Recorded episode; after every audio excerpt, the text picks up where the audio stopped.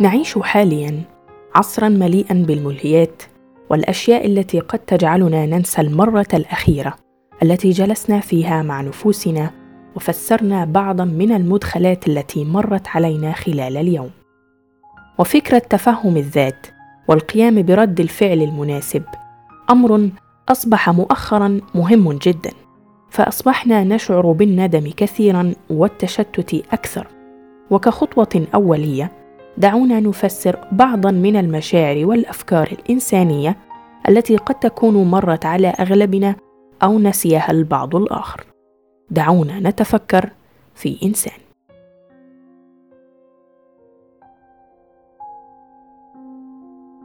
أهلا بكم مستمعينا الكرام في الحلقة العاشرة من إنسان والتي تعد تكملة لما بدأناه سابقا قبل السلسلة الخاصة بشهر رمضان المبارك.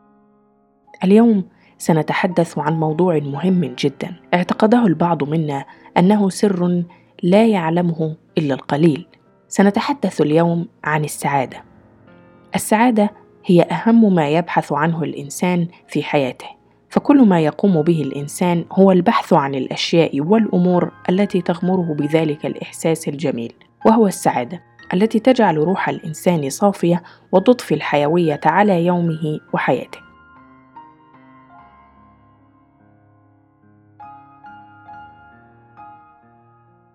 يستخدم مصطلح السعادة في سياق الحالات العقلية أو العاطفية بما في ذلك العواطف الإيجابية أو اللطيفة التي تتراوح من الرضا إلى الفرح الشديد. كما أنه يستخدم في سياق الرضا عن الحياة والرفاهية الذاتية والازدهار. قام دانيال كانمان بتعريف السعادة على أنها ما أختبره هنا والآن. هذا الاستخدام هو السائد في تعريفات قاموس السعادة. بعده جاء روت فينهوفن والذي عرف السعادة على أنها تقدير عام لحياة الفرد ككل. قال كانمان أن هذا أكثر أهمية للناس من التجربة الحالية. يمكن أن تتضمن بعض الاستخدامات كلا هذين العاملين، أي تتضمن الرفاهية الذاتية وفي نفس الوقت رضا الحياة. فعلى سبيل المثال وصفت السعادة بأنها تجربة الفرح أو الرضا أو الرفاهية الذاتية جنبا إلى جنب مع الشعور بأن حياة المرء جيدة وذات مغزى وجديرة بالاهتمام.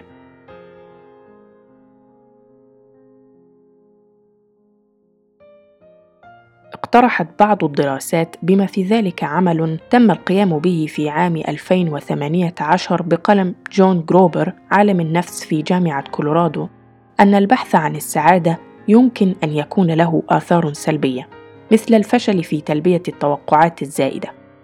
وجدت دراسة أجريت كذلك عام 2012 أن الرفاهية النفسية كانت أعلى لدى الأشخاص الذين عانوا من المشاعر الإيجابية والسلبية.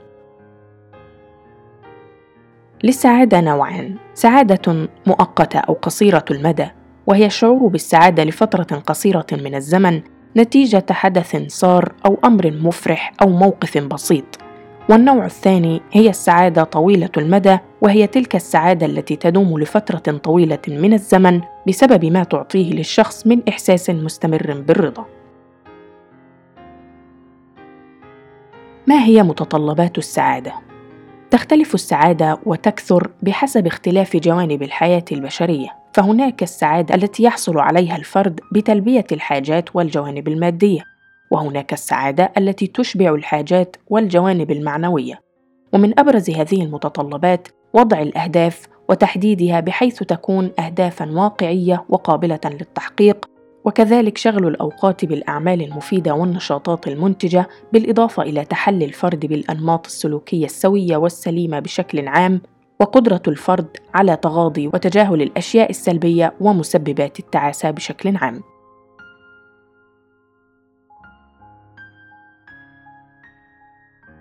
كيف نشعر بالسعادة؟ هناك الكثير من الأشياء التي تجعلنا نشعر بالسعادة. أبسطها وأهمها وجود شيء بسيط تتطلع إليه أو تترقبه.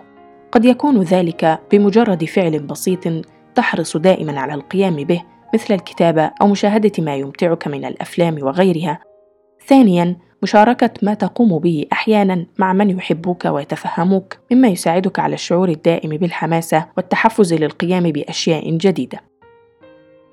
وأخيرا يمكن أن تشعر بالسعادة عن طريق جعل شخص آخر سعيدا بالقيام بالأعمال التطوعية أو إعطاء الهدايا وغيرها سر السعادة في ممارسة السعادة والشعور بالمسؤولية ومحاسبة النفس. فأنت من يملك مفتاح سعادتك والحقيقة أننا سواء كنا أغنياء أو فقراء سعداء أو تعساء فنحن على تلك الحال بسبب الأفعال التي نؤديها. ستظل هناك اوقات حزينة لكن عندما تصبح السعادة هدفا نسعى إليه يغطي بريق الجانب المشرق من الحياة على عتمتها ويطغى الجمال على القبح وعندها فقط نحيا سعداء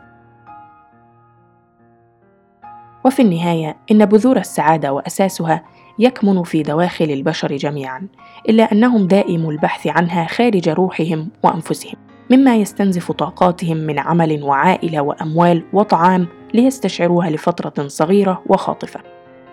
ويسعون بعدها في دوامة للحصول عليها مرة أخرى ولذلك على الإنسان البحث عن السعادة الحقيقية في أعماق داخله فقط وإلا فلن يجدها في أي شيء خارجي بشكل حقيقي.